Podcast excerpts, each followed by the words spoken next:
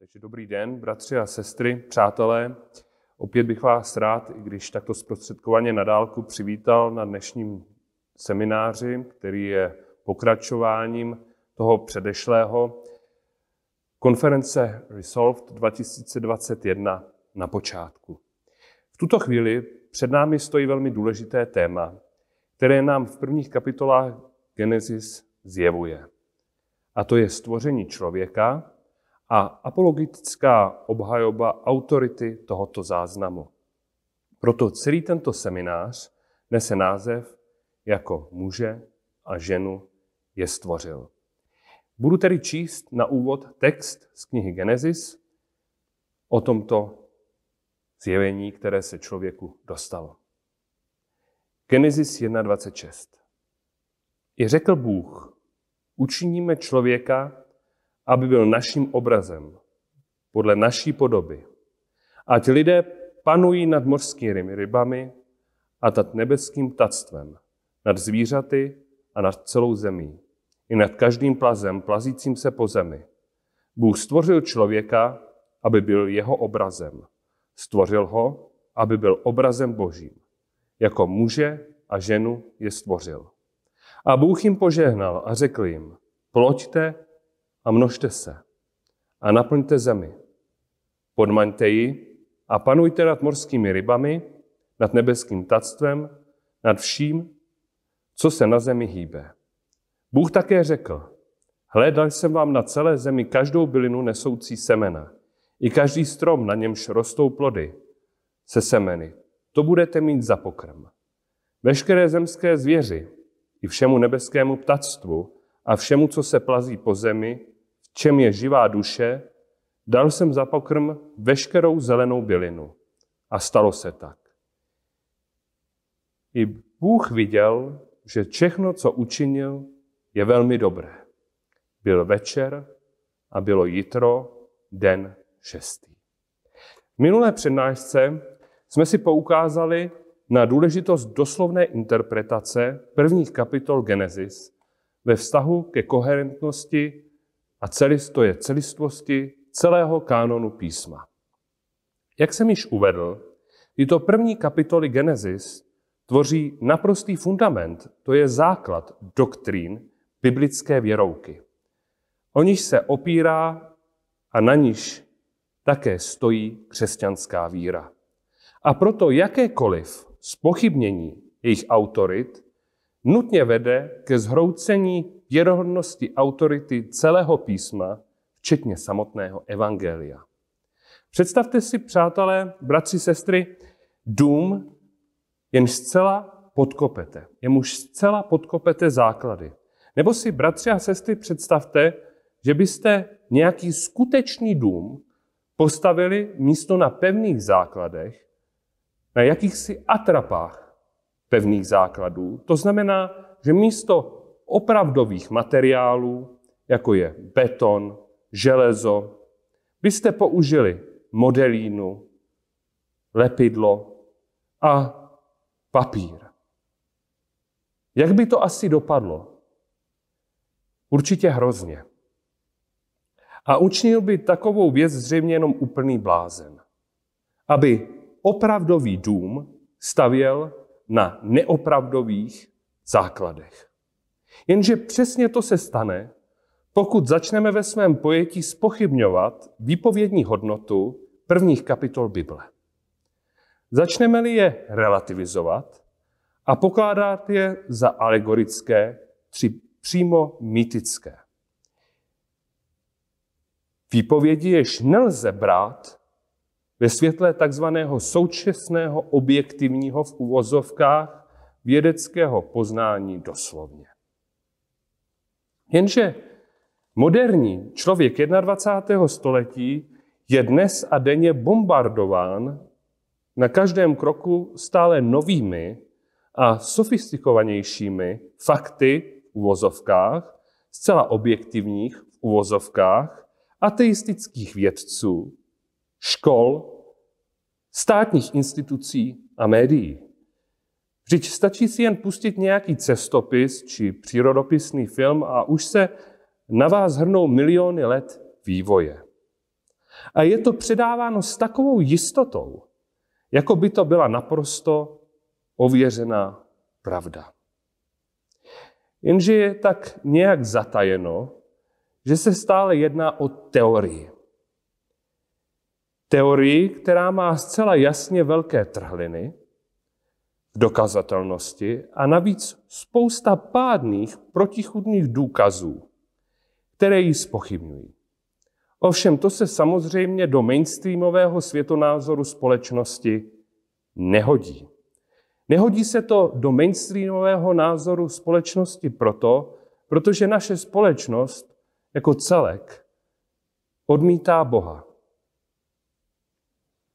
A tím, že se to člověku předkládá znovu a znovu, tak se doufá, a ono to tak často žel mnohdy funguje, že se naplní zcela pravdivé, ovšem kontroverzní rčení. Totiž, že opakovaná lež se nakonec stává pravdou. V dějinách lidstva i zcela nedávných jsme toho mohli být mnohokrát určitými svědky.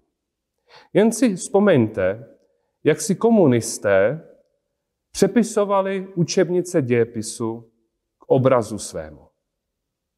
A tady se znovu musíme v otázce stvoření člověka a vůbec biblické antropologie vrátit k problematice oné objektivity a neutrálnosti lidstva jako takového. Jak jsme si již zmínili v minulém semináři. Písmo nám totiž jednoznačně dosvědčuje, že člověk po svém pádu propadl hříchu, není a ani nemůže být ve svém poznání objektivní a neutrální. Písmo vám ukazuje, že nejenom, že není neutrální a objektivní ve vztahu k Bohu, ale dokonce ukazuje, že je duchovně mrtvý pro své viny a přestoupení. Jeho vůle je zotročena hříchem a je naprosto nutné, aby se sám hospodin skrze své spásné dílo svou spásnou mocí člověka dotkl, obživil ho a osvobodil z tohoto otroctví hříchu.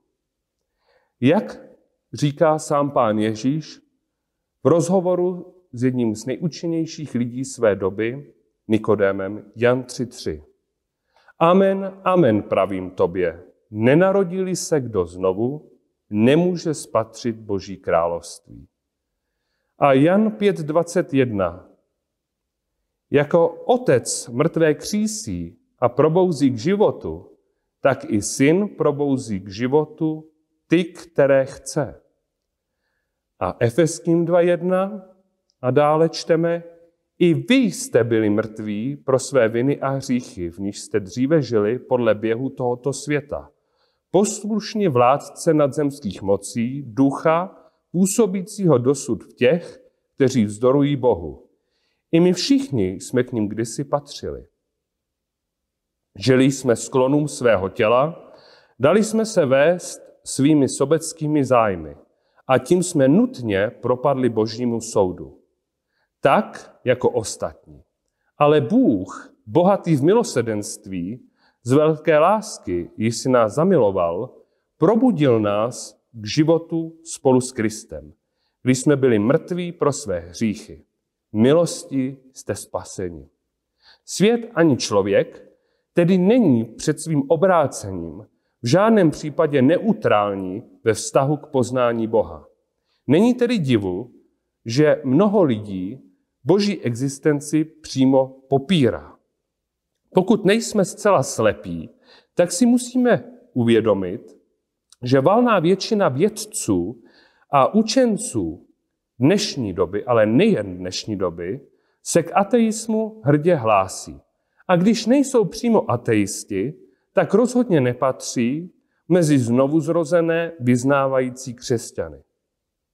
Což zcela jasně dosvědčuje samo písmo. Neboť v 1. Korinským 1.26 a dále stojí. Pohleďte, bratři, koho si Bůh povolává. Není mezi vámi mnoho moudrých podle lidského soudu, ani mnoho mocných, ani mnoho urozených. Ale co je světu bláznostvím, to vyvolil Bůh, aby zahanbil moudré. A co je slabé, vyvolil Bůh, aby zahanbil silné.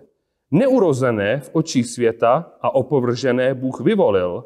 Ano, vyvolil to, co není, aby to, co jest, obrátil v nic. Aby se tak žádný člověk nemohl vychloubat před Bohem. Vy však jste z boží mocí v Kristu Ježíši. On se nám stal moudrostí od Boha, spravedlností, posvěcením a vykoupením. Jak je psáno, kdo se chlubí, ať se chlubí v pánu. Je tedy pak přímo otřesné, bratři a sestry, že někteří věřící lidé od těchto lidí, totiž od lidí, kteří odmítají pána, čerpají své poznatky, aby podle nich řídili a upravovali svůj pohled na písmo. Vždyť sám hospodin o těchto lidech vydává jasné a nekompromisní svědectví. Přečtu například varš z Žalmu 53.2. Blázen, ano, bratři, sestry, slyšíte dobře, hebrejský nával. Blázen si v srdci říká, Bůh není. A Job pak sarkasticky ve své výpovědi k tomuto tématu říká, Job 12.2. Vy jste v skutku ten pravý lid, s vámi vymře moudrost. Ale já mám také rozum jako vy. Nejsem spozdělejší než vy. Dopak tohle neví. A pokračuje od sedmého verše. Avšak dobytka, dobytka se zeptej, poučí tě, nebeského ptactva, ono ti to poví, poučí tě křoviska země, mořské ryby, vyprávět ti budou. Kdo z nich všech by nevěděl, že ruka hospodina to učinila a že v jeho ruce je život všeho, co žije, duch každého lidského tvora. Rozumíte tomu? Vychytralý pišný člověk odmítající Boha se má učit od dobytka, od ptactva a od ryb, nebo dokonce od křoví, aby pochopil ten moudrý člověk, že to všecko stvořila hospodinova ruka. Je to velmi sarkastický a ironický text, ale rozumíme tomu? Člověk i po svém pádu je stále schopen a vnímat skrze stvoření existenci a moc Boha stvořitele. Ačkoliv jsou neviditelné, jenže jeho vědomé odmítnutí a vzpoura vůči němu z něho právě činí nerozumného blázna. Římanům 1.20. Jeho věčnou moc a božství, které, jsme, které jsou neviditelné, se totiž od stvoření světa vidět, když lidé přemýšlejí o jeho díle, takže nemají výmluvu. Poznali Boha, ale nezdali mu čest jako Bohu. A mni mu nebyli vděční. Nýbrž jejich mysl je, jejich myšlení je zavedlo do marnosti a jejich cestná mysl se ocitla ve tmě. Tvrdí, že jsou moudří, ale upadli v bláznosti. A pán Bůh jde ve své výpovědi o člověku, který odmítá Boha ještě dál. 1. Korinským 1.20. Kde jsou učenci? Kde znalci?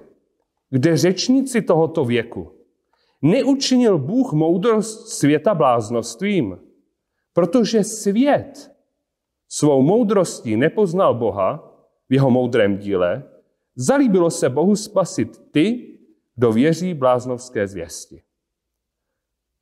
A tak my kážeme Krista ukřižovaného. Pro Židy je to kámen úrazu.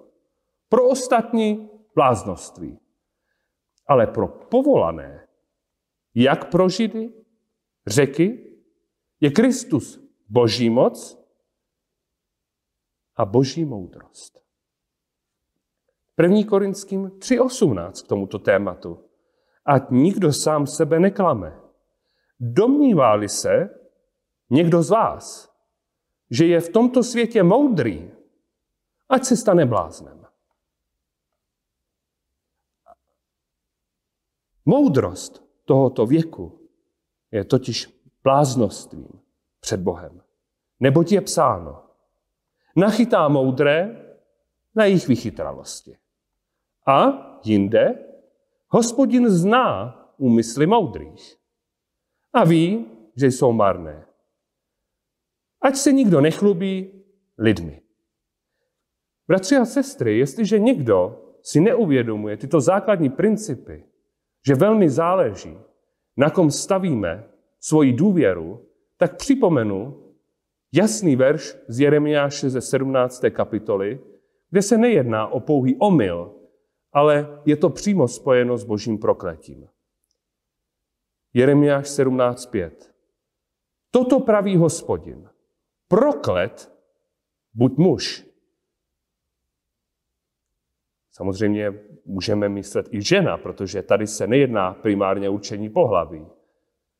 Proklet buď člověk, který doufá v člověka. Opírá se o pouhé tělo a srdcem se odvrací od hospodina. Bude jako jalovec v pustině, který neokusí přicházející dobro. Bude převývat ve vyprahlé kraji, v poušti, v zemi solných plání, kde nelze bydlet. A navíc nám, bratři a sestry, písmo dosvědčuje vážné varování. A totiž fakt, že lidé, kteří odmítají pravdu, se dostávají před hospodinem do velmi těžké situace. Neboť Bůh sám je vydá do moci klamu, aby uvěřili lži. A tak budou odsouzeni všichni, kdo neuvěřili pravdě, ale nalezli zalíbení v nepravosti. To je druhá tesalonicenským, druhá kapitola 11 až 12. Chápeme to? Zkuste nad tím přemýšlet. Stište se v srdcích a přemítejte.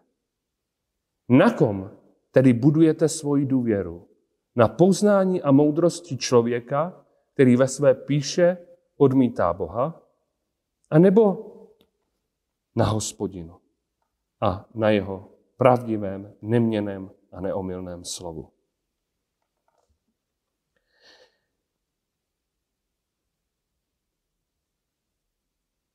Chtěl bych tady učinit určité důležité teologické prohlášení.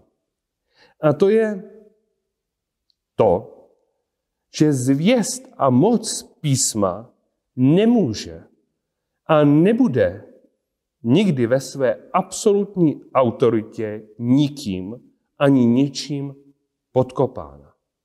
Neboť je to slovo živého a mocného Boha, který si za svým slovem stojí.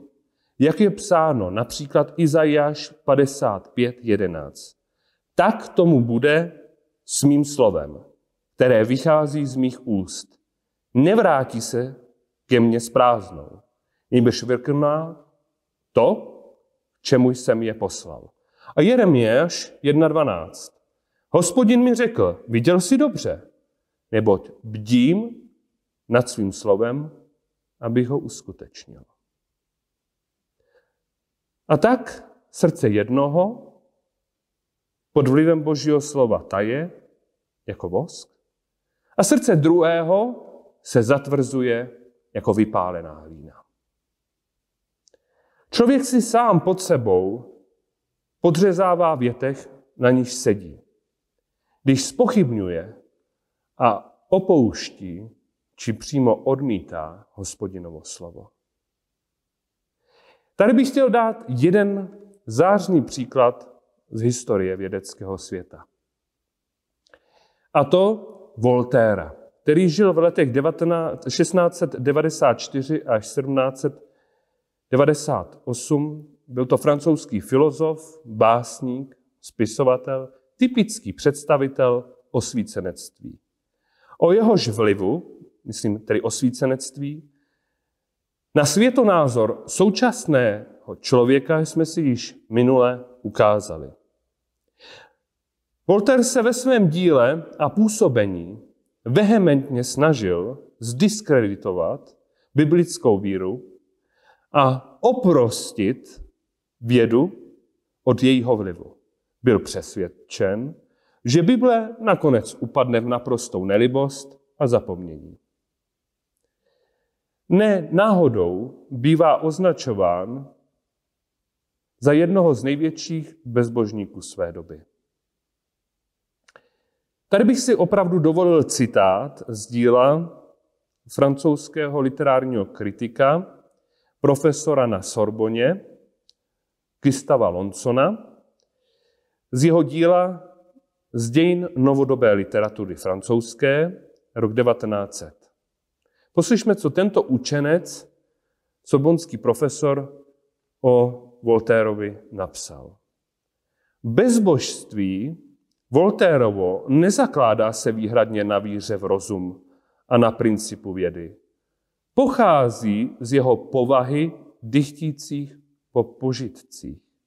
Je děticem epikurijské tradice, která od 15. století během 17. století hájí put rozkoše proti křesťanství. Náboženství, které dle jejich úsudků činí překážky přírodě, která touhu a potěšení označuje jako hříšné, činí naň dojem nestvůrné nesmyslnosti. Takže, jak vidíte, i zde vám demonstruji, že to, co se vám snažím v těchto seminářích sdělit, abych upevnil vaši víru, založenou výhradně na písmu, není vůbec nic nového a převratného. Není to nic nového pod sluncem. En kol chadash tachat hašámeš, jak by řekl Kohelet, tedy z knihy Kazatel. Naopak, mnoho učenců si v průběhu doby uvědomovalo a i stále uvědomuje, že se zde nejedná o souboj rozumu a víry, ale bezbožného filozofického světonázoru, který se snaží vědu zatemnit a použít ji jako nástroj proti biblické zvěsti, která jednoznačně vede člověka k zodpovědnosti vůči svému stvořiteli světonázoru padlého člověka, který tak devalvuje a zatemňuje potřebu své spásy. Jež je v písmu tak mocně zjevena v osobě a díle Pána Ježíše Krista skrze Evangelium. Voltaire prohlásil v roce 1778, že Bible a její odkaz do stalet zmizí na smetiště dějin. Nezmizela. Zmizel Voltaire. A nelze jistě přejít bez poněkud ironického nádechu boží svrchované prozřetelné řízení, totiž fakt, že v jeho domě se nakonec usídlila biblická ženevská evangelikální společnost. Což se ale i dnes někteří snaží spochybnit. Co je ovšem pravdou, je, že Voltaire má stejně jako Darwin již dnes v otázkách autority písma a existenci Boha zcela jasno. Neboť po své smrti se se svým stvořitelem setkali tváří v tvář. Ovšem, pokud nepřijali před svým skonem pána Ježíše jako svého jediného pána spasitele, setkali se s ním osobě soudce. A toto setkání s ním určitě nebylo příjemné. Jak je psáno v listu Židům 10.26. Jestliže svévolně hřešíme i potom, když už jsme poznali pravdu, nemůžeme počítat s žádnou obětí za hříchy, ale jen s hrozným soudem a žárem ohně, který stráví boží odpůrce. Už ten, kdo pohrdne zákonem Mojžíšovým, nedojde slitování a propadá smrti na základě svědectví dvou nebo tří svědků. Pomyslete, oč horšího strestu si zaslouží ten, kdo zneuctí Božího syna a za nic nemá krev smlouvy, již byl posvěcen. A tak se vysmívá duchu milosti. Vždyť víme, kdo řekl, já budu trestat, má je odplata. A jinde, pán bude soudit svůj lid. Je hrozné upadnout do ruky živého Boha. Ano, Voltaire má mnoho předchůdců, mnoho stoupenců a následovníků, kteří kráčeli a kráčí, budou kráčet ve svém životě po takzvané široké cestě, která vede do záhuby. A nesmí nás na tom nic překvapit. Neboť písmo nám to jasně dosvědčuje. Pan Ježíš Matouš 7.13. Prostorná je brána a široká cesta, která vede do záhuby. A mnoho je těch, kdo tudy vcházejí. Těsná je brána a úzká cesta, která vede k životu. A málo kdo ji nalézá. Vy však, bratři a sestry, vyjděte těsnou branou, jak přikazuje svému lidu pán. Pán Ježíš přináší svědectví o boháči, který zemřel a po své smrti jeho duše v Hádesu trpěla a volal potom, aby poslal zesnulého zbožného svědka Lazara, který by baroval jeho žijící blízké, jak čteme u Lukáše 16.27. Řekl, prosím tě tedy, otče, pošli jej do mého rodinného domu, neboť mám pět bratrů, ať je varuje, aby také oni nepřišli do tohoto místa muk. Ale Abraham mu odpověděl, mají Mojžíše a proroky. Ať je poslouchají. On řekl, ne tak, otče Abraháme, ale přijde-li k ním někdo z mrtvých, budou činit pokání. Řekl mu Abraham, neposlouchají-li Mojžíše a proroky, nedají se přesvědčit, ani kdyby někdo vstal z mrtvých. A jsme znovu, bratři a sestry, u jádra toho všeho. Pokud někdo relativizuje Mojžíšův Bohem vdechnutý, inspirovaný záznam o stvoření světa a člověka a jeho pádu a tak dále, jak jsou nám předkládány v první knize Mojžíšovi, Berešit, tedy na počátku, nemůže ani v plnosti uvěřit evangeliu a podrobit se jeho moci. Protože je a priori založena na historicky doloženém Kristově zmrtvých stání, výpovědi písma, která je naprosto samozřejmě v rozporu s osobními zkušenostmi současné ateistické vědy. Tato nemůže svými metodikami potvrdit, jenže samozřejmě ani vyvrátit. Jestliže má tedy někdo problém uvěřit Pánu Bohu Bible v otázkách stvoření, jak by mohl uvěřit a přijmout bez výhrad další svědectví? Jak vypráví pán Ježíš? Jan 3.11. Amen, amen, pravím tobě. Je to znovu rozhovor s učencem Nikodémem. Že mluvíme o tom, co známe a svědčíme o tom, co jsme viděli. Ale vy naše svědectví nepřijímáte. Jestliže nevěříte, když vám mluvím o pozemských věcech, jak uvěříte, budu-li mluvit o nebeských? Vše se tedy znovu obrací k tomu jedinému. Člověk se musí rozhodnout, komu bude věřit a na čem bude budovat svůj postoj. Bude ve tom velký, mocný Bůh Bible, Nebo omylný, hříšný, chybující člověk a jeho takzvaná moudrost, o které jednoznačně hospodin prohlásil, že je bláznostvím. Pán Bůh se člověku zjevil již ve svém stvoření. Tom jsme si řekli.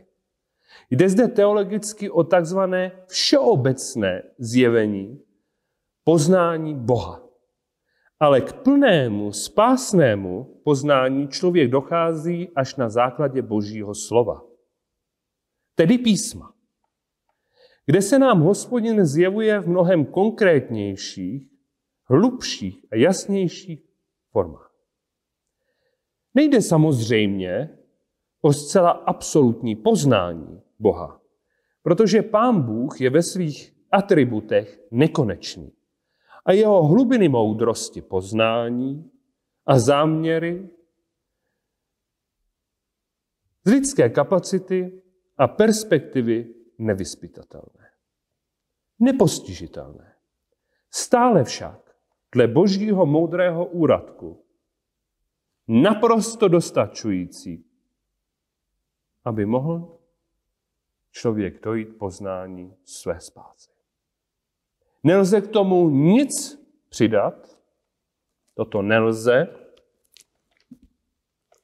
ale samozřejmě, bratři a sestry, ani z toho nic ubrat. Sám si musíš odpovědět, v jakého Boha věříš. Pokud je tvá víra komplexně založena na výpovědi písma, nemůžeš mít ani sebe menší problém uvěřit v šestidenní stvoření a všemu, co se v prvních kapitolách o dějinách lidstva skrze Boží slovo dozvídáš. Naopak, komplexní výpověď písma o Bohu samotném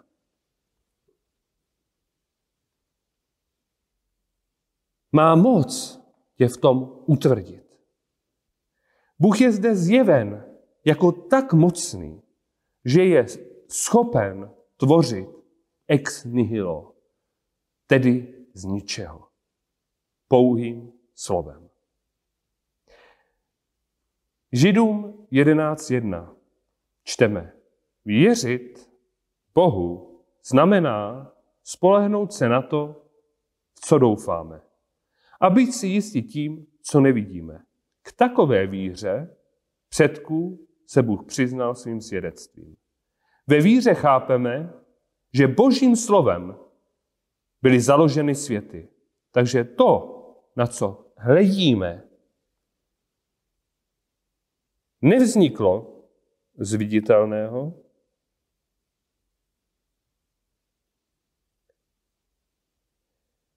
jak říká velmi moudrá hebrejská věta.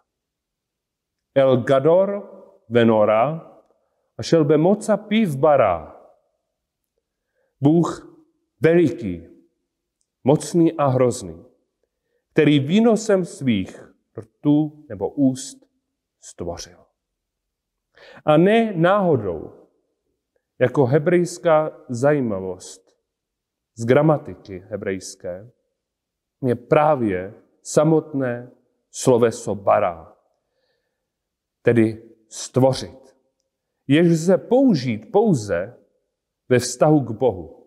Žádný jiný podnět, tedy větný člen, vyjádřující gramaticky původce děje tohoto slovesa, nemůže být nikdo jiný než sám Bůh. Tak výjimečné a vážné toto zjevení je. Ty jsi pak zodpovědný, zcela zodpovědný před Pánem Bohem, jak se k těmto informacím postavíš a jak s nimi naložíš. Odklon od autority písma, přijetí ateistických principů, včetně evoluce v otázkách božího stvoření, sebou nevyhnutelně nese naprostý zmatek a nepochopení v pojetí chápání lidství jako takového. V Genesis jasně čteme. Vajivra Elohim, to je třetí osoba, to vajivra, konsekutivního imperfektu od slovesa bara, které jsme si řekli, že znamená stvořil. A tak tedy vajivra znamená a nebo i stvořil. Edha Adam becalmo, to znamená člověka ve svůj obraz, be celém Elohim bará o to, obraz svůj stvořil jej, záchar nekevá bará o tam, jako muže a ženu stvořil je. Hebrejský výraz pro muže a ženu zde, záchar u nechevá, anglicky bychom to přeložili výstižně male and female, jedná se zde o jazykové určení biologického pohlaví.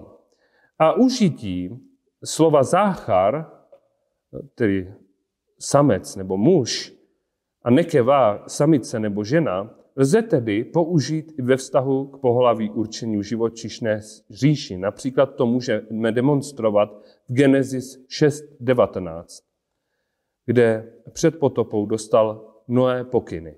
A ze všeho, co je živé, ze všeho tvorstva uvedeš vždy po parou do archy, aby s tebou zůstali naživu. Samec a samice to budou. A zde je právě označení samec a samice přeložením hebrejského záchar venekevá. Takže v současné době jsme přímými svědky toho, kam ústí cesty relativizování či popření tohoto základního božího zjevení o člověku. Co je lidství? Co znamená, že byl člověk stvořen jako muž a žena k božímu obrazu? Kolik vlastně existuje pohlaví? Je to vůbec důležité? Má to vůbec nějaký závazný teologický dosah? Dnešní svět, unášený ve svém vzdoru proti Pánu Bohu, postmoderní a postfaktickou filozofii, naprosto živě demonstruje, kam až se dostane takzvaná objektivní věda a společnost pod jejím vlivem. A to je pouze počátek velkého odpadnutí, zjeveného Pánem Bohem v písmu, definující poslední časy. Věda však naprosto relevantně ve svém bádání, založeném na empirickém poznatku, již hluboké minulosti rozpoznala, a promiňte mi takovou nemístnou, ovšem přiléhavou poznámku, no já si myslím, že to dodnes dokáže rozpoznat i malé dítě. No ale ponechme to tak. Tak tedy věda v minulosti definovala tento zcela neoddiskutovatelný fakt, Tedy, že se život jako takový, obzvláště pak ve svých vyšších a složitějších formách, vyznačuje rozdílnými pohlavími a různě vyjádřeným sexuálním dimorfismem. Vědci po tisíciletí definují živočichy jednoho druhu jako samce a samice. Na základě jejich odlišné morfologie to znamená skladby těla, a také na základě rozdílnosti fyziologie, to znamená různých funkčních projevů, ale také i projevu například jejich chování. Například v péči o potomstvo, role ve smyčce a tak dále.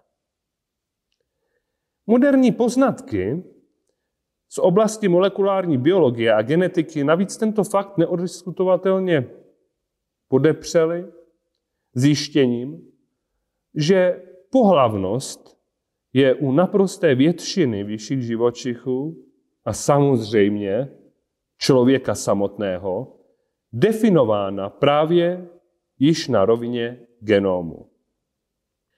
Tedy je určena jeho rozdílnou genetickou informací, kterou jedinec získává v okamžiku svého početí. A opět, bratři a sestry, na toto téma, to je mé oblíbené, eh, bych mohl kázat, spíš přednášet hodiny z lékařské nebo biologické podstaty. Ale prostor nám to nedovolí. Myslím tedy na určení pohlaví, embryonální vývoj a definování těchto věcí. Ale my se musíme držet našeho konceptu, tedy té obhajoby toho biblického záznamu o stvoření člověka. Zajímavé tedy je, že nikdo až donedávna nerelatizoval tento fakt. Každé malé dítě i vysokoškolský student se učil, že existují muži a ženy a jaké jsou jejich neoddiskutovatelné biologické schody, ale i odlišnosti. A co z toho logicky vyplývá? Žádná ideologie doposud na tento vědecký poznatek nijak příliš netlačila. Přijímali to například komunisté stejně jako kapitalisty. V občanských průkazech i ostatních dokumentech se vystačilo se dvěma pohlavími. Toalety se taky mohly stavět jenom pro dvě pohlaví. V letadlech a ve společnosti bylo možné lidi oslovit dámy a pánové. Jenže v posledních desetiletí se i tato disciplína dostala pod hledáček lidí, kteří odmítají Boha a chtějí legalizovat své zvrácené touhy, s nimiž se nechtějí a ani samozřejmě nemohou sami vypořádat.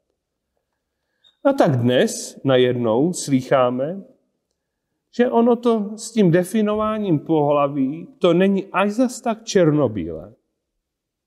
Oslovovat lidi, dámy a pánové, že je nekorektní a diskriminující. Budují se nové toalety pro další pohlaví. A lidé se o to dokonce dnes i soudí. A žel, mnoho vědců si začíná přihřívat svou polívčičku, když pohotově přichází s novými a novými, takzvaně vědeckými teoriemi a poznatky, které by tento světonázor podpořili. Opět, ve své všeobecnosti to není nic nového pod sluncem. En kol chadaš, tachat hašámeš. Ovšem, musíme si uvědomit, že čím dále lidstvo ve své spouře proti Bohu v dějinách pokročilo, tím zásadnější principy a vztahy ve fungování lidské společnosti jsou napadány a devalvovány. A o to hrůznější dopady to jistě přináší a jistě, jistě ještě přinese. Člověk byl samotným hospodinem stvořen podle jeho obrazu, k jeho podobě, jak jsme četli v Genesis 1.26. I řekl Bůh, učiníme člověka, aby byl naším obrazem, podle naší podoby, Vajomer Elohim na ase. Na ase je tady kal imperfect kohorativ plurálu od slovesa asa. To je učiníme, dávejme pozor, Adam becal jménu podle našeho obrazu, kidmoténu, k naší podobě. A všimněme si, že se tady všechny tyto věci vyskytují v plurálu. Teologická odbočka, hermeneutická, poukaz na Boží trojici. A člověk byl takto stvořen jako záchar u Nekeva, tedy jako muž a žena. To je nesmírně závažné. Boží zjevení, z kterého vychází za prvé, že člověk je naprosto jedinečný ve vztahu k ostatnímu stvoření, není tedy v žádném případě lépe vyvinutým zvířetem.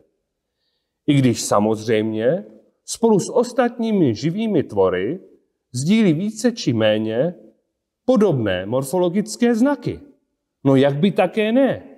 Nejenom morfologické, ale fyziologické, genetické.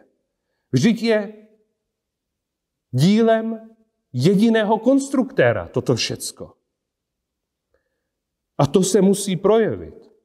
Ovšem jedině o člověku čteme, že je přímo stvořen z obrazu a k podobě Boží. A za druhé, člověk byl stvořen jako muž a žena.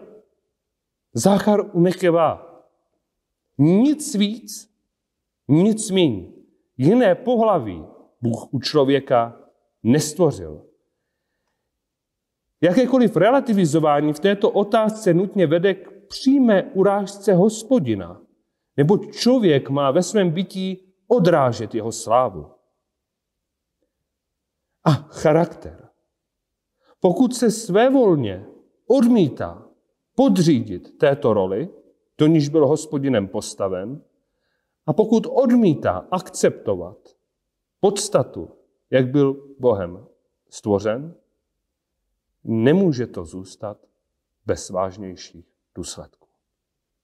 V druhé kapitole Genesis je nám pak odkryto hlouběji, co se stalo v okamžiku, v tom, té druhé polovině toho šestého stvořitelského dne.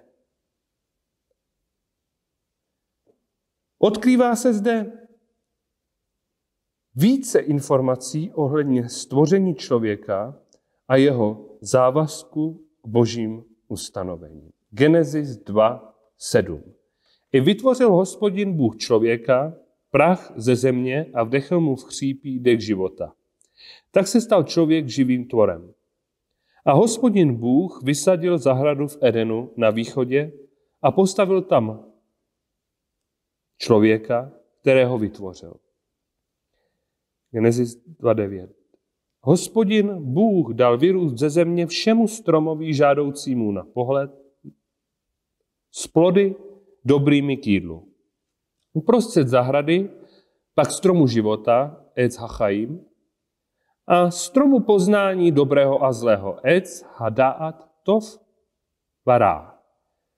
Tady se zase u této hebrejské věci zastavím. Dát je odvozeno od slovesa jada, což hebrejštině do češtiny překládáme poznat.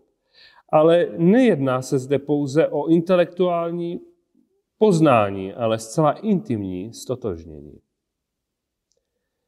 Adam poznal Evu narodil se jim Kain. Pojídání tohoto zakázaného ovoce tedy sebou přinášelo velmi hlubokou a závažnou proměnu lidské přirozenosti, jak ostatně uvidíme později. Dále pak čteme detailní popis geografického vyměření této zahrady řekami Pishon, Gichon, Chidékel a Eufrat. Tím se dnes nebudeme zabývat. A tedy Genesis 2.15. Hospodin Bůh postavil člověka do zahrady v Edenu, aby ji obděval a střežil. A hospodin Bůh člověku přikázal, z každého stromu zahrady smíš jíst. Ze stromu poznání dobrého a zlého však nejes. V den, kdyby z něho pojedl, propadneš smrti. To je doslova hebrejštině mod tamut. Tady je infinitiv absolut. A dalo by se to tedy přesněji přeložit, jisto jistě zemřeš. I řekl hospodin Bůh, není dobré, aby člověk byl sám. Učím mu pomoc jemu rovnou. Když vytvořil hospodin Bůh ze země všechnu polní zvěř a všechno nebeské ptactvo, přivedl je k člověku, aby viděl, jak je nazve. Zase hermeneutická poznámka. Udílení jmen je další výraz a potvrzení nadřazeného postavení autority člověka nad ostatním tvorstvem. Ještě se k tomu vrátíme. Každý živý tvor se měl jmenovat podle toho, jak jej nazve. Člověk tedy pojmenoval všechna zvířata a nebeské ptactvo i všechnu polní zvěř. Člověk v tomto místě můžeme překládat jako člověk, ale jedná se o toho prvního člověka, toho jediného Adama, který teprve byl na této zemi. Muže Adama, který byl stvořen první. A všimněte si, byl to hodně vyvinutý pračlověk v uvozovkách a v ironii. Protože to je další irrelevance evolučního vývoje. Člověk byl hospodinem utvořen tak dokonale, že byl hned od počátku schopen pojmenovat všechny živočišné druhy. To dneska nesvede ani žádný nejchytřejší profesor, který má x titulu před jménem ani za jménem. Nikdo z nás není schopen vyjmenovat všechny živočišné druhy, nebo je dokonce pojmenovat. Naopak, člověk v důsledku svých hříchů neustále od svého stvoření degeneruje. Je to taková evoluce pospátku. Pokračujme ale v textu. Ale pro člověka se nenašla pomoc jemu rovná. I uvedl hospodin Bůh na člověku mrákotu, tardéma. Až usnul Vajšan. Vzal jedno z jeho žeber, Echat, Micalotav, a uzavřel to místo masem. A hospodin Bůh utvořil vajiven, to je konsekutivní imperfekt od slovesa baná, stavět, vystavět, ze žebra, které vzal z člověka, ženu, a přivedl ji k němu. Což současná věda samozřejmě není schopná vysvětlit. Jako tisíce jiných věcí. Jenže to, že je nemůže na základě dnešních poznatků vysvětlit, samozřejmě neznamená, že toho všemohoucí Bůh není schopen. Jen čistě imbecilní vědec by stál na prohlášení, že existuje pouze to, čemu on sám rozumí a co on sám umí vysvětlit. Člověk tehdy zavolal, toto je kost z mých kostí a tělo z mého těla. Zod hapaam elcem me acmotai. Uvásar bipsari. Lezot kare isha. Kime ish lukach zot. Hebrejský výraz ish a iša, muž, manžel, žena, manželka, zde je jiným výrazem, než tím, který byl použit předtím, který se používá pro sexuální určení pohlaví, tedy záchar u nekeva. Iš a Iša, muž a mužena, jak se pokusili přeložit například někteří překladatelé, aby ukázali tu podobu, že Iš a Iša mají stejnou podstatu, takže to slovo je i stejné, jenom trošku jinak se liší v tom gendru toho psaní. A tak to například ekumeničtí přeložili takto. Ať muženou se nazývá, vždyť z muže vzata jest.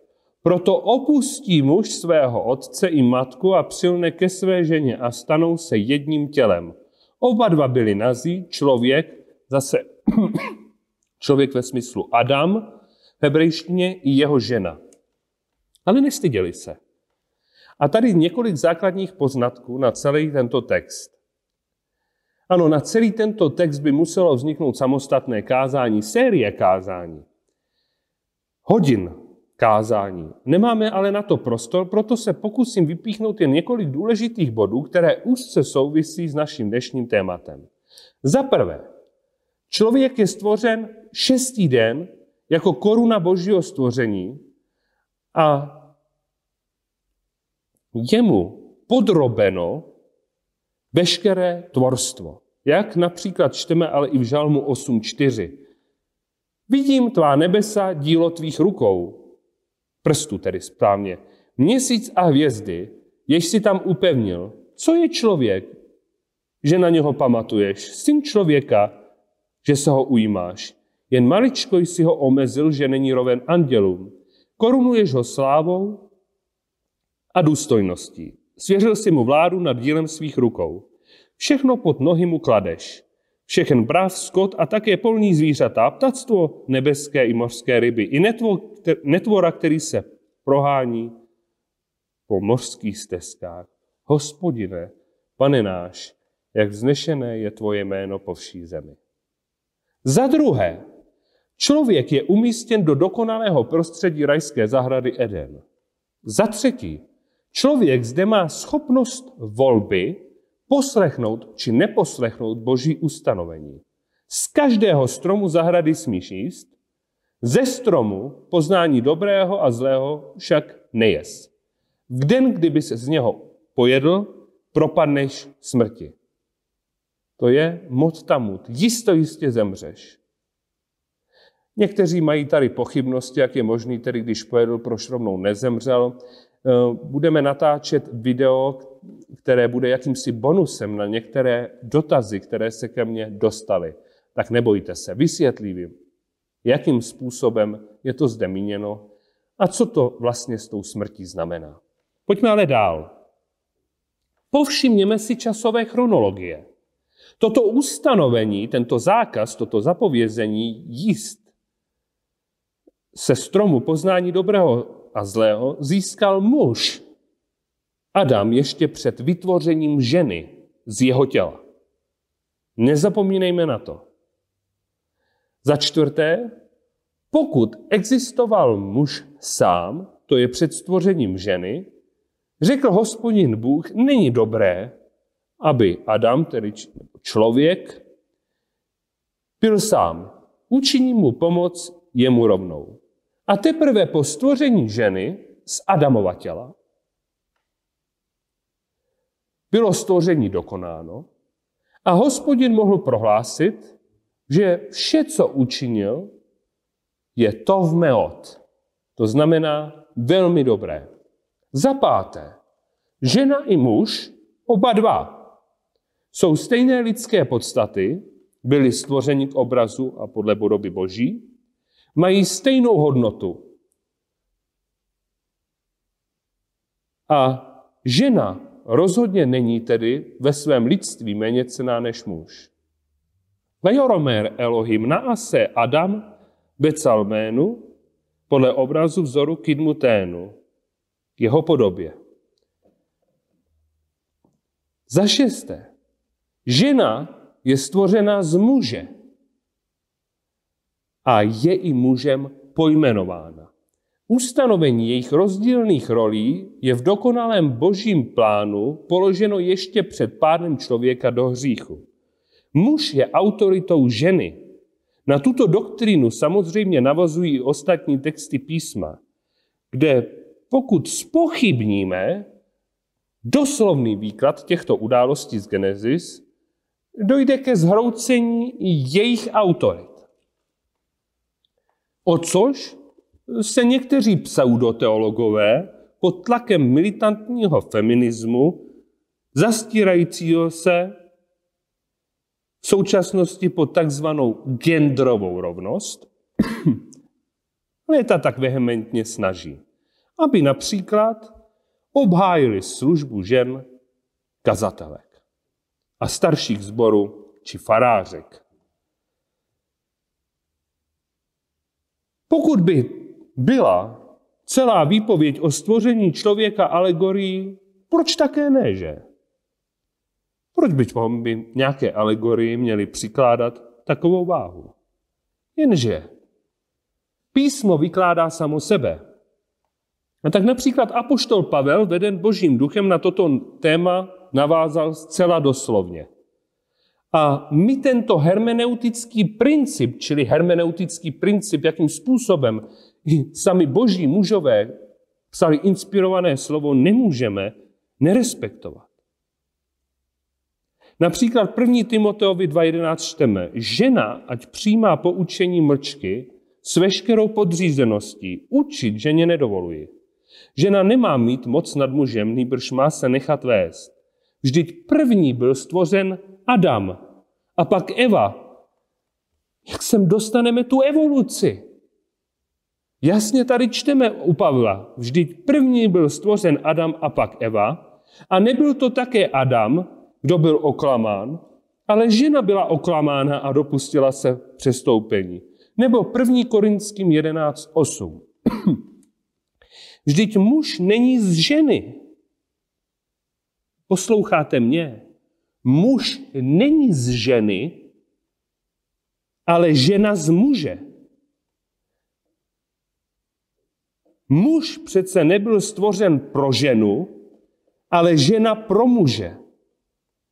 Proto má mít žena na hlavě znamení moci kvůli andělům. V Kristu ovšem není žena bez muže a ani muž bez ženy. Vždyť jako je žena z muže, tak i muž skrze ženu. Je jasné, že po stvoření už jsme se, milí pánové a bratři, muži, rodili z ženy. Ale na počátku to bylo naopak. Žena byla stvořena z muže. A všecko pak je z Boha. Za sedmé, ustanovení manželství. Jen a pouze mezi jedním mužem a jednou ženou. Na tuto doktrínu opět doslovně, nealegoricky navazuje sám pán Ježíš, který tímto kardinálně potvrzuje jako nejvyšší možná autorita, že texty Genesis, tedy od počátku, se musí brát a vykládat doslovně. Není zde žádný prostor pro aligerické chápání či jiné pseudoteologické zahrávání si s textem. Matouš 19.4. Odpověděl jim pán Ježíš. Nečetli jste? Stvořitel od počátku, ab arches, to je řecký výraz hebrejského berešit, muže a ženu učinil je. A řekl, proto opustí muž otce i matku a připojí se ke své manželce. A budou ti dva jedno, tělo. Takže již nejsou dva, ale jedno. A proto, co Bůh spojil, člověk nerozlučuje. Homosexuální sňatky jsou tedy tímto zcela zapovězeny. Přičteme-li k tomu ohavnost skutků, v nich páchaných, Vys, k nímž hospodin vydává jasné svědectví, Levitikus 18.22, nebudeš obcovat s mužem jako s ženou, je to ohavnost, doslova hebrejské slovo toveva, které se dá přeložit ohavný, odporný, nebo například 1. Korinským 6.9. Což nevíte, že nespravedliví nebudou mít účast v božím království. Nemilte se. Smilníci, to je řecky pornojí, to je odkaz na mimo manželské sexuální aktivity. A ostatní perverznosti, ani modláři, ani cizoložníci, cizoložství pro dnešní musím vysvětlovat, protože mnoho neví, jaký je rozdíl mezi smilstvím a cizoložstvím, takže cizoložníci to je sexuální nevěra v rámci manželství. Ani zvrácení, tady je řecké slovo malákojí, to je doslova zženštilci. Odkaz na narušenou sexuální identitu a vzpouru proti Pánem Bohem přidělenému pohlaví jedince.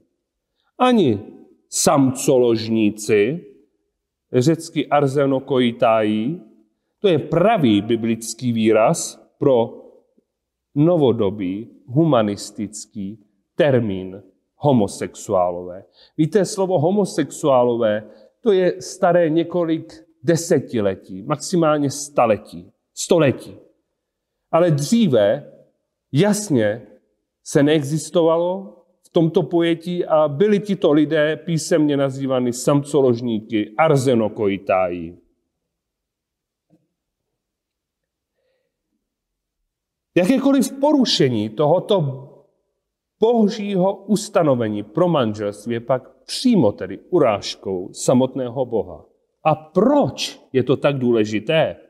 Apoštol Pavel v listu Efeským toto boží zjevení zcela korunuje, tedy když odkrývá samu podstatu manželství mezi mužem a ženou jako obraz zrcadlící vztah Pána Ježíše a jeho církve, jeho lidu. Efeským 5, 21. V poddanosti Kristu se podřizujte jedni druhým. Ženy svým mužům jako pánu, protože muž je hlavou ženy, jako Kristus je hlavou církve, těla, které spasil. Ale jako církev je podřízená Kristu, tak ženy mají být ve všem podřízeny svým mužům. Muži, milujte své ženy, jako Kristus si zamiloval církev. A sám sebe za ní obětoval, aby ji posvětil a očistil křtem vody a slovem. Tak si on sám připravil církev slavnou bez poskvrny, vrázky a čehokoliv podobného, aby byla svatá a bezúzená, bezúhona. Proto i muži mají milovat své ženy jako své vlastní tělo. Kdo miluje svou ženu, miluje sebe. Nikdo přece nemá v nenávisti své tělo, ale živí je a stará se o ně. Taky Kristus pečuje o církev. Vždyť jsme údy jeho těla. Proto opustí muž otce i matku a připojí se ke své manželce a budou ti dva jedno tělo. Jsme zpátky v Genesis. Je to velké tajemství. A teď dejte, bratři a sestry, pozor. Je to velké tajemství, které vztahují na Krista a na církev. A tak každý z vás bez výjimky, ať miluje svoji ženu jako sebe sama. A žena, ať má před svým mužem bázeň. I na těchto pár textech můžeme krásně vidět, jak je písmo dokonale koherentní, celistvé a že jakýkoliv zásah zvenku vkládáním nějakých lidských poznatků ovlivněných světskou filozofií prostě nestrpí. Nemůžeme sloužit dvěma pánům. Buď svět posuzujeme písmem a jsme znovu od to, u tohoto, co jsem vám minule demonstroval. Svět posuzujeme písmem. A nebo, a nebo světským poznáním, světským poznáním posuzujeme Bibli.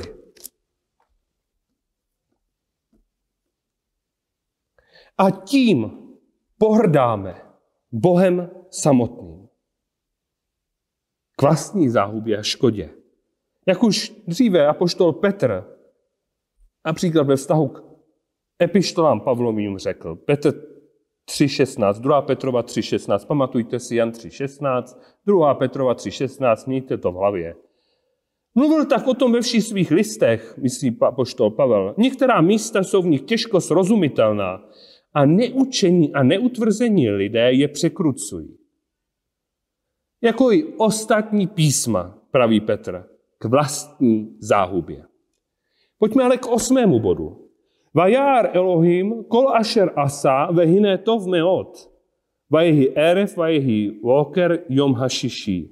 A viděl Bůh, že všechno, co učinil, hle, bylo to velmi dobré. Byl večera, bylo jitro, den šestý. Všimněme si, že židé počítají den a je to tak biblické. Úplně opačně ho vymezují než my.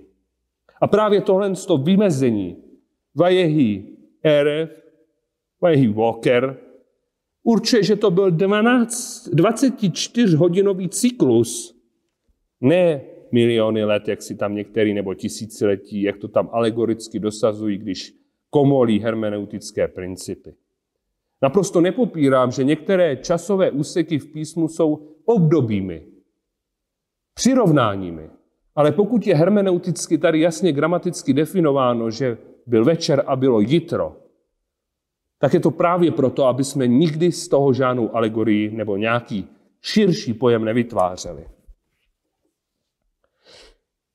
Veškeré boží stvořitelské dílo bylo dokončeno stvořitelem bez vad, veškeré tvorstvo, včetně člověka i celého vesmíru, bylo bez jakýkoliv závad, porušenosti, nemoci, bídy, smrti či zmaru.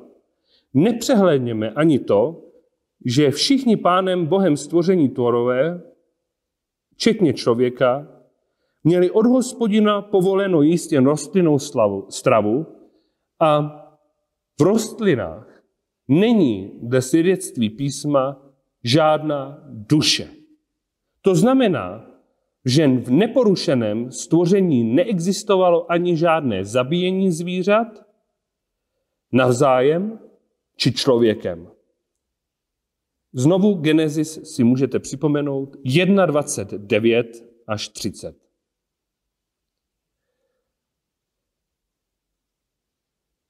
Toto ustanovení bylo změněno až po celosvětové potopě, kdy bylo povoleno jíst a zabíjet zvířata. Opět tato doktrína, tedy ta doktrína o tom původním stvoření před pádem, je zcela ústřední pro celou teologii písma, protože existovala by smrt, nemoci a zmar v božím stvoření ještě před pádem člověka, pak je celá zvěst ostatního písma naprosto zdevalvována a samotné evangelium nemá hodnotu. Teď jenom krátonce. Aby jsme pochopili další věci, jenom odbočka. Otázka božího stvoření andělů, původ zla, jako takového, satanova spoura, a svedení jedné třetiny andělů na jeho stranu překračuje rámec dnešní přednášky a není ani zjevena v prvních kapitolách Bible. Dozvídáme se však o tom na různých jiných místech rozptýlených v písmu. Tak, jak se hospodin v průběhu času rozhodl, pouze však jen do jisté míry člověku zjevit. Zde uvedu jen několik poznámeček k tomuto tématu, které nám pomohou pochopit svedení a pád člověka do hříchu. Za A. Všechny druhy duchovní, všechny duchovní bytosti, vlády, panstva, trůny, mocnosti, anděle, archanděle, serafové, cherubové jsou sice mocnější než lidé, ale co je podstatné, jsou také pouhým stvořením božím. Nemají božské atributy, nejsou v žádném případě s Pánem Bohem srovnatelné v jeho moci, naopak. Jsou na hospodinu svou existenci plně závislí a jsou mu zcela v jeho svrchovanosti podřízeny. Například Žalm 33.6. Nebesa byly učiněna hospodinovým slovem, dechem jeho úst pak všechny jejich zástup. Za B. Tyto bytosti měly také možnost volby. Poslechnout hospodina nebo ne. Za C neexistuje pro ně možnost spásy, pokud se rozhodli Bohu zepřít. Za D. Satan v podobě hada způsobil svedení člověka. Za E. Hospodin ve svém dokonalém moudrém plánu to dopustil. A tedy pojďme k desátému bodu a jsme tedy ve třetí kapitole Genesis. Je nám tak pánem Bohem skrze Mojžíšem zapsané boží slovo zjeveno svedení člověka do hříchu. A opět celá tato kapitola by vystačila na sérii na sérii kázání je zde důležité každé zlo, slovo, každé i to nejmenší písmenko a jeho čárka. Tak, jak bylo v hebrejském zápisu zachováno. My se však dneska můžeme z časových důvodů, který stejně ten čas určitě překročíme, tak se předem omlouvám, soustředit jen na několik klíčových faktů. K obrazu stvořený, stvořený člověk, k obrazu božímu stvořený člověk, o němž hospodin vydává svědectví, že je velmi dobrý, stejně jako celé další stvoření, které bylo z božího úradku člověku podrobeno, aby nad ním člověk panoval. Tady zase zajímavost, hebrejské slovo panovat je zde rada, což ve svém významu znamená, aby byl tím dobrým správcem, který po vzoru svého stvořitele uplatňuje dobře svoji autoritu. Tento člověk se vědomě rozhodne nedůvěřovat hospodinovu varování, podlehne satanovu svodu a poruší boží příkaz, pojí zakázané ovoce ze stromu poznání dobrého a zlého, což přineslo na celé lidstvo i celé člověku podrobené tvorstvo hrozné důsledky, čehož je třeba si všimnout i dnes. Ale teď bych vás chtěl províst tím, co je v těchto událostech tak strašně důležité. Za A. První byla svedena žena. První k odpovědnosti byl ale vyhledán muž, což je opět potvrzení doktriny o nadřízené autoritě roli muže ve vztahu ke své ženě a z toho vyplývající zodpovědnosti. Za C. Člověku se sice otevřely oči, ale Bohem se nestal. Právě naopak. Had ho podvedl. A člověk byl ve svém vzdoru proti Bohu, satanu, podroben. Například výpověď pána Ježíše Jan 8.44. Váš otec je ďábel. A vy chcete činit, co on žádá. On byl vrah od počátku a nestál v pravdě, poněvadž něm pravda není. Když mluví, nemůže jinak, než lhát, protože je lhář a otec lži. A to, že se současný moderní člověk nad slovem ďábel usmívá, že nevěří většina vědců a moudrého světa v jeho existenci, to samozřejmě satana v jeho působení moci nikterak neomezuje. Právě naopak. Země se bude dál točit kolem své osy, země bude dál obíhat kolem své hvězdy slunce a dál poletí s hvězdou a celou sluneční soustavou svojí galaxii a s galaxií vesmírem, ať tomu věříte nebo nevěříte. Za D. Člověk ztrácí svoji čistotu a nevitost. Nahota již pro něho není přijatelná a není také přijatelná pro Pána Boha. To je velmi silný duchovní odkaz. Například zjevení Janovo 16, 15. Hle, přicházím nečekaně jako zloděj. Blaze tomu, kdo bdí a střeží svůj šat, aby nechodil nahý a nebylo vidět jeho nahotu. To je poselství i pro nudisty. Za E. Člověk se před Bohem a jeho hlasem, jeho slovem po svém hříchu skrývá, bojí se konfrontace. Za F. Člověk se sám ze svých sil snaží překrýt znaky svého přestoupení, což je pro Pána Boha naprosto nepřijatelné. Spletli tedy fíkové listy a přepásali se jimi.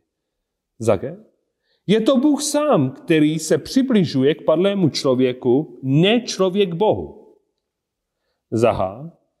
Muž, který podlehl své ženě, okamžitě při konfrontaci s hospodinem nedůstojně svaluje svoji vinu na ženu a potažmo přímo na samotného Boha, který mu ji dal.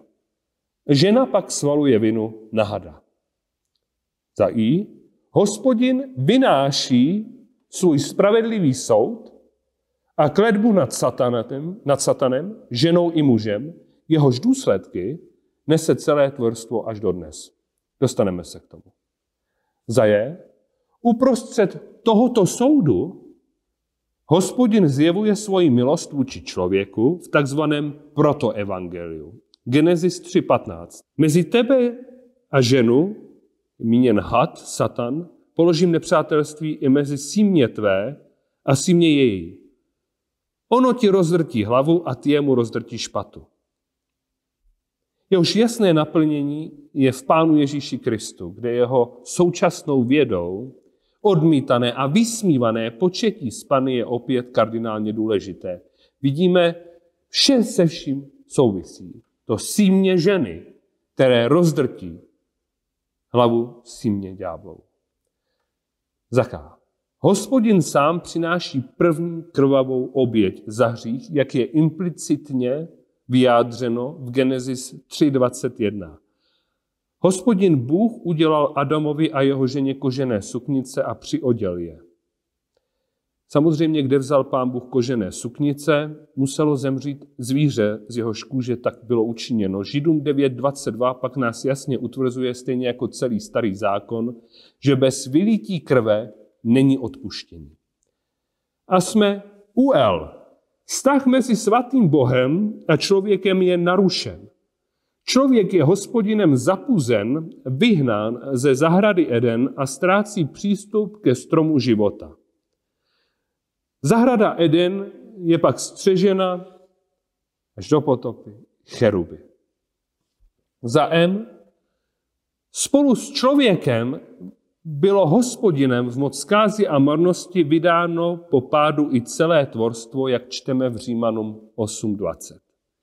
Neboť tvorstvo bylo vydáno marnosti, ne vlastní vinou, nýbrž tím, kdo je marnosti vydal. Trvá však naděje, že i samotvorstvo bude vysvobozeno z otroctví zániku a uvedeno do svobody a slávy dětí božích. Víme přece, že veškeré tvorstvo až podne společně scéna a zpracuje k porodu. Ano, bratři a sestry.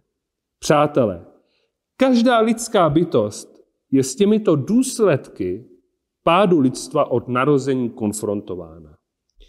Když vidí zkázu a krutost v těch zbytcích nádherného božího stvoření, které nás až do posud z boží milosti obklopují.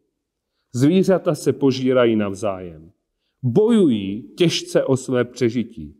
Ublížují si navzájem. Umírají a hynou. A co je horší, nejen zvířata, ale především lidé. A v nás to poprávu vyvolává bolest. A tato bolest by nás měla směřovat k otázce proč. Jenže i zde přichází pohotově na scénu hříšná lidská přirozenost, která je a priori ve spouře proti Pánu Bohu. A místo, aby na tuto otázku hledala odpověď v Bibli, překládá své lživé teorie a vysvětlení. Otázka přirozeného výběru. Vidíš, kdyby byl Bůh, tak by přece nic takového nedopustil. A stejně, všecko je výsledkem náhody. A hybnou silou evoluce je smrt. Tak to bylo, je a bude. No, musím tedy, bratři a sestry, přátelé, říct, jestliže opravdu přijímáte do důsledku tyto věci, tak obdivuju vaši touhu žít a pokračovat v životu. K čemu vám to vůbec je? K čemu? Náhoda. Žijete kvůli náhodě a pro náhodu? Žijete proto, abyste umřeli? Jak se vyrovnáváte s tragédiemi?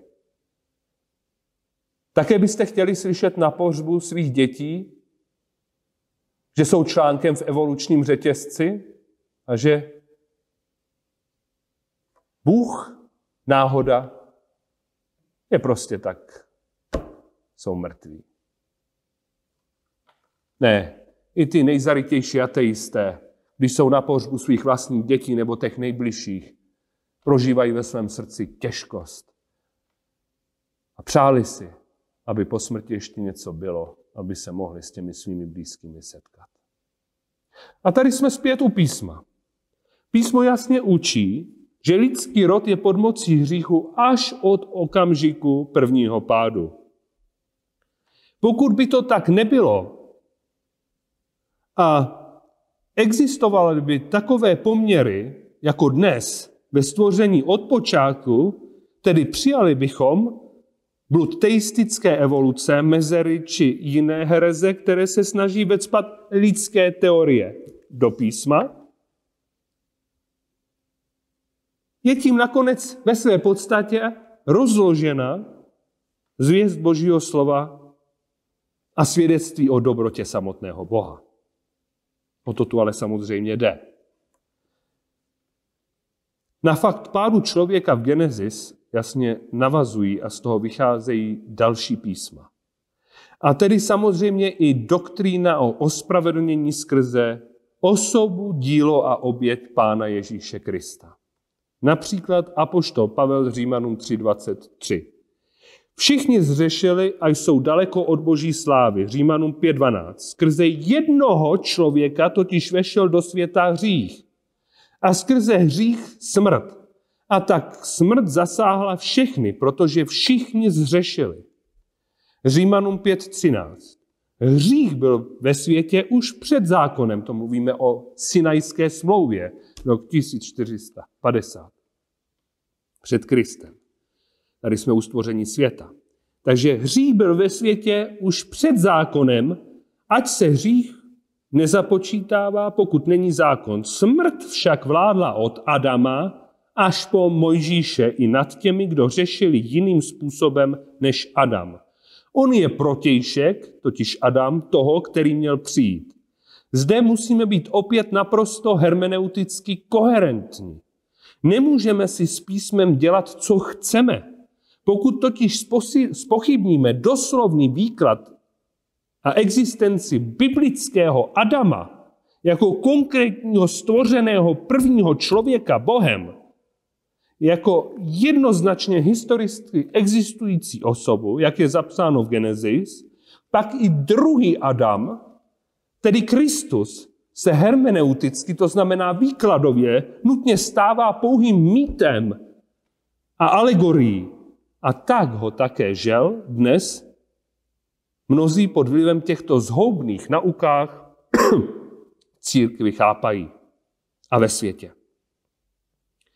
Alegorický Kristus, druhý Adam, ale jistě nemá moc spasit.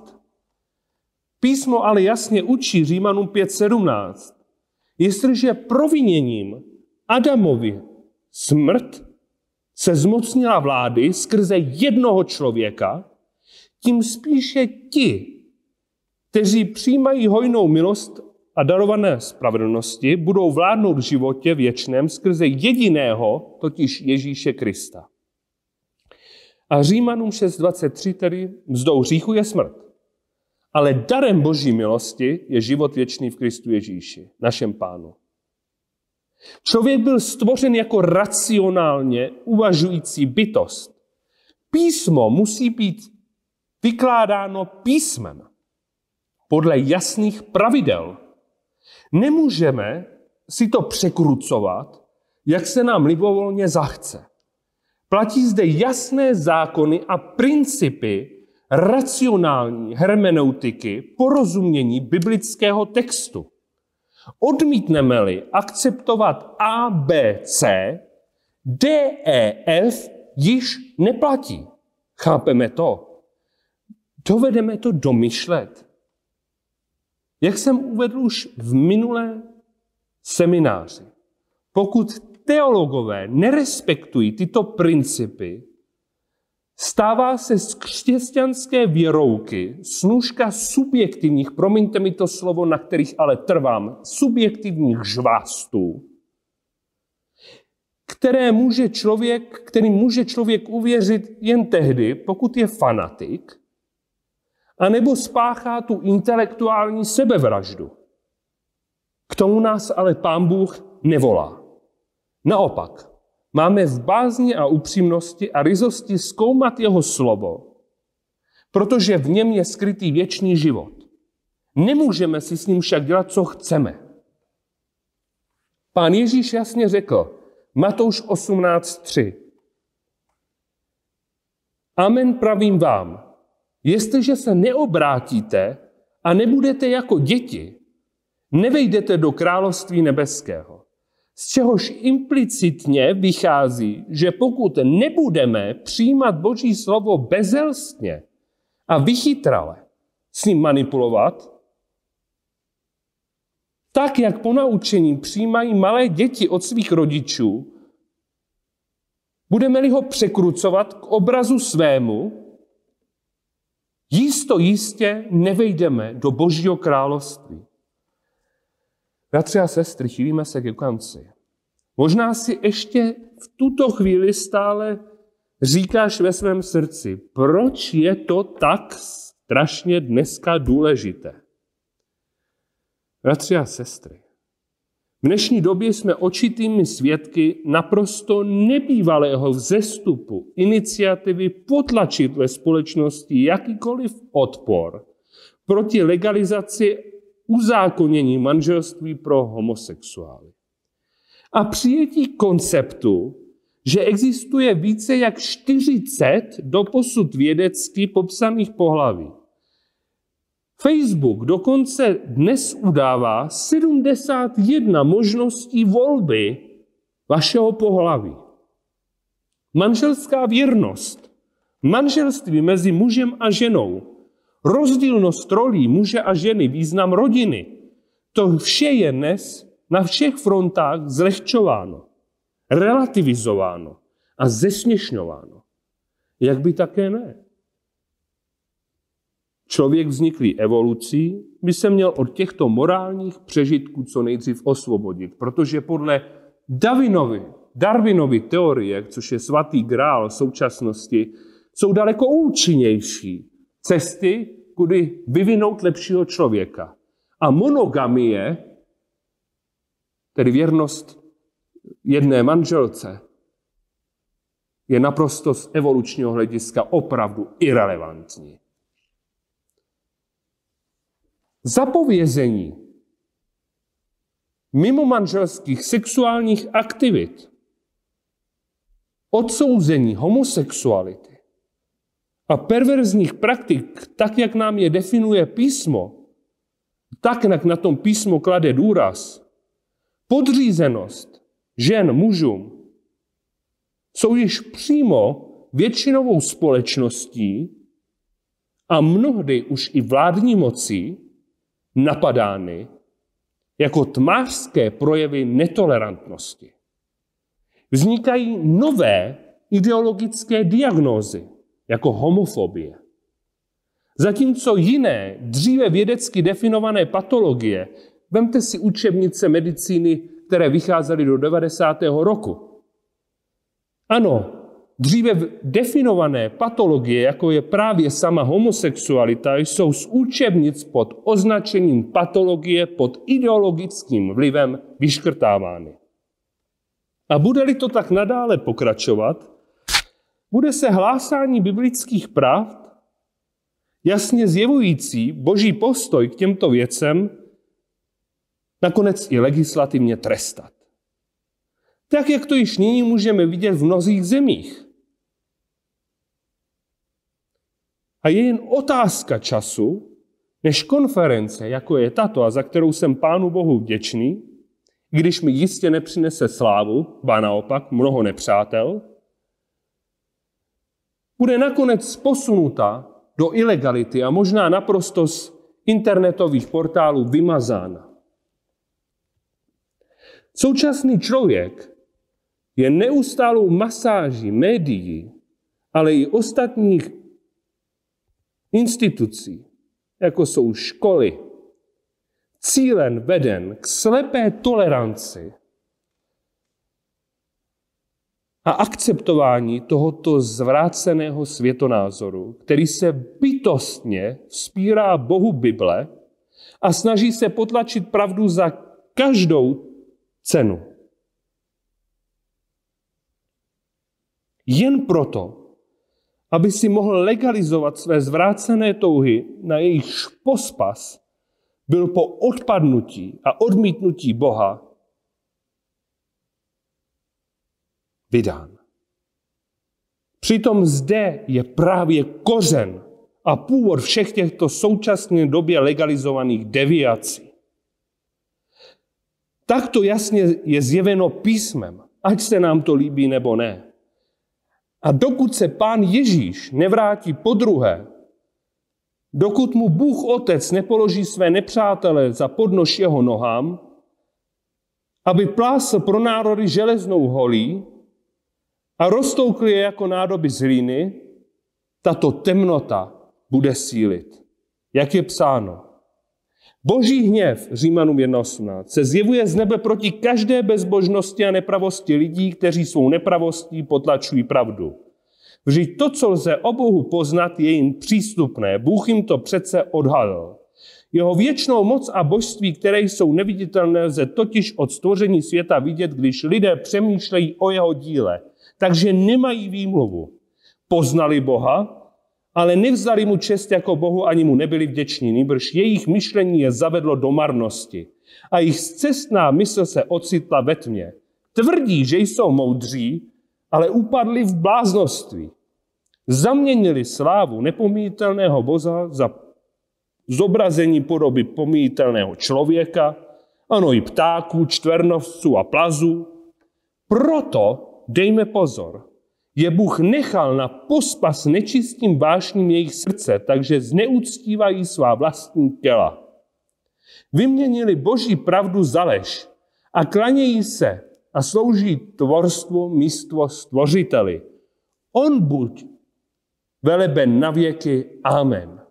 A teď to přichází. Kde je tedy původ toho, že někteří lidé se cítí jako homosexuálové, jiní jako ženy, když jsou muži, ženy jako muži. Někteří se identifikují, že jsou koně, jiní, já nevím co, jiní se nazývají, že jsou eh, nebinární, fluidní. Kde je kořen všeho toho? Pokračuje apoštol Pavel jasně v té první kapitole do Říma, který v té době byl naprostou stokou zíralosti všech těchto věcí. Není to nic nového pod sluncem.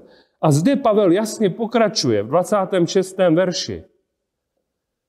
Proto je Bůh vydal v moc hanebných vášní. Jejich ženy zaměnili, zaměnili přirozený styk za nepřirozený. A stejně i muži zanechali přirozeného styku, pohlavního styku samozřejmě, s ženami. A vzplanuli žádosti jeden k druhému. Muži s muži páchají ohavnosti.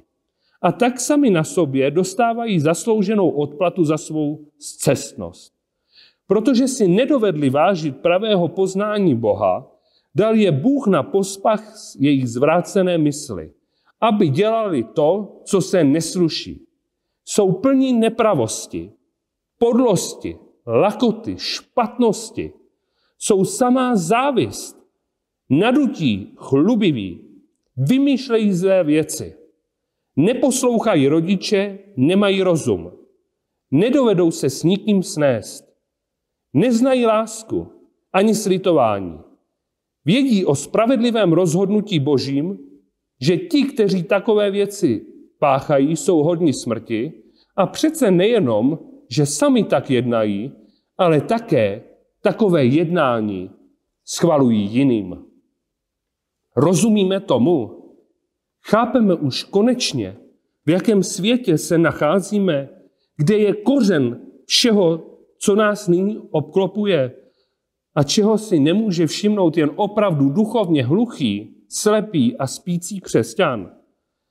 Bratři a sestry, pokud si křesťané v 21. století neuvědomují, jakému nebezpečí zde čelí, zanedbávají-li výchovu svých dětí v těchto otázkách, nekáží jasně na toto téma ze svých kazatelen, pak si mohou být zcela jisti, že svět a jeho vládce už dávno tuto aktivní roli ve všech těchto oblastech a žel nejenom světských institucí, včetně médií a škol, naplno převzal. A že budou sklízet takoví křesťané velice trpké ovoce své liknavosti a ponesou za to před hospodinem plnou odpovědnost. Ale tedy aby jsme neskončili tak pesimisticky. Jaká je před tímto vším ochrana? A bratři a sestry na to písmo jasně odpovídá 2. Timoteovi 4.1, kdy apoštol Pavel podává instrukce svému mladému učedníkovi, kazateli v Efezu Timoteovi. Před Bohem a Kristem Ježíšem, který bude soudit živé i mrtvé, tě zapřísahám pro jeho příchod a jeho království. Hlásej slovo Boží, ať přijdeš hod či nevhod. Usvědčuj, domlouvej, napomínej v trpělivém vyučování. Neboť přijde doba, kdy lidé nesnesou zdravého učení, ale podle svých choutek si seženou učitele, které by vyhověli jejich přáním. Odvrátí sluch od pravdy a přikloní se k bájím. Avšak ty, buď ve všem střízlivý, snášej útrapy a konej dílo zvěstovatele Evangelia a celé se věnuj své službě. Bratři a sestry, to, že říkáme takovéto pravdy, to sebou bude jisto jistě přinášet útrapy.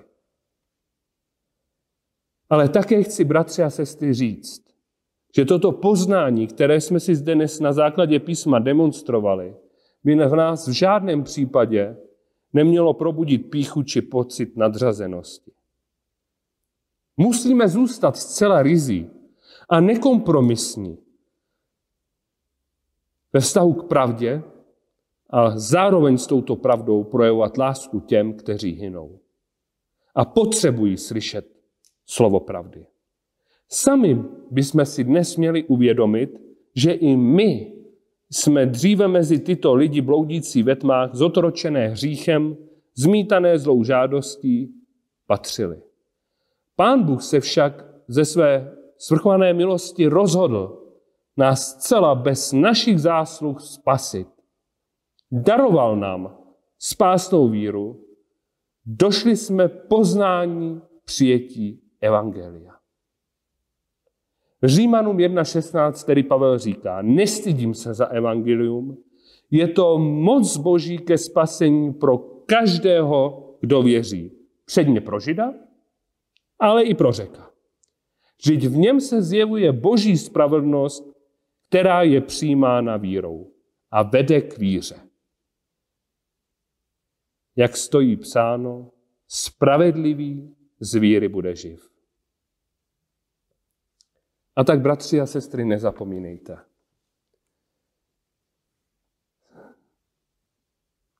Nespravedliví nebudou mít účast v Božím království. Nemilte se. Ani smilníci, ani modláři, ani cizoložníci, ani nemravní, ani zvrácení, ani samcoložníci, ani zloději, ani opilci, ani lakomci, ani utrhači, ani lupiči nebudou mít účast v Božím království. A to jste někteří z vás byli. Dali jste se však obmít, byli jste posvěceni, byli jste ospravedlněni ve jménu Pána Ježíše Krista a duchem našeho Boha. Jemu jedinému buď sláva i čest na věky věků. Amen.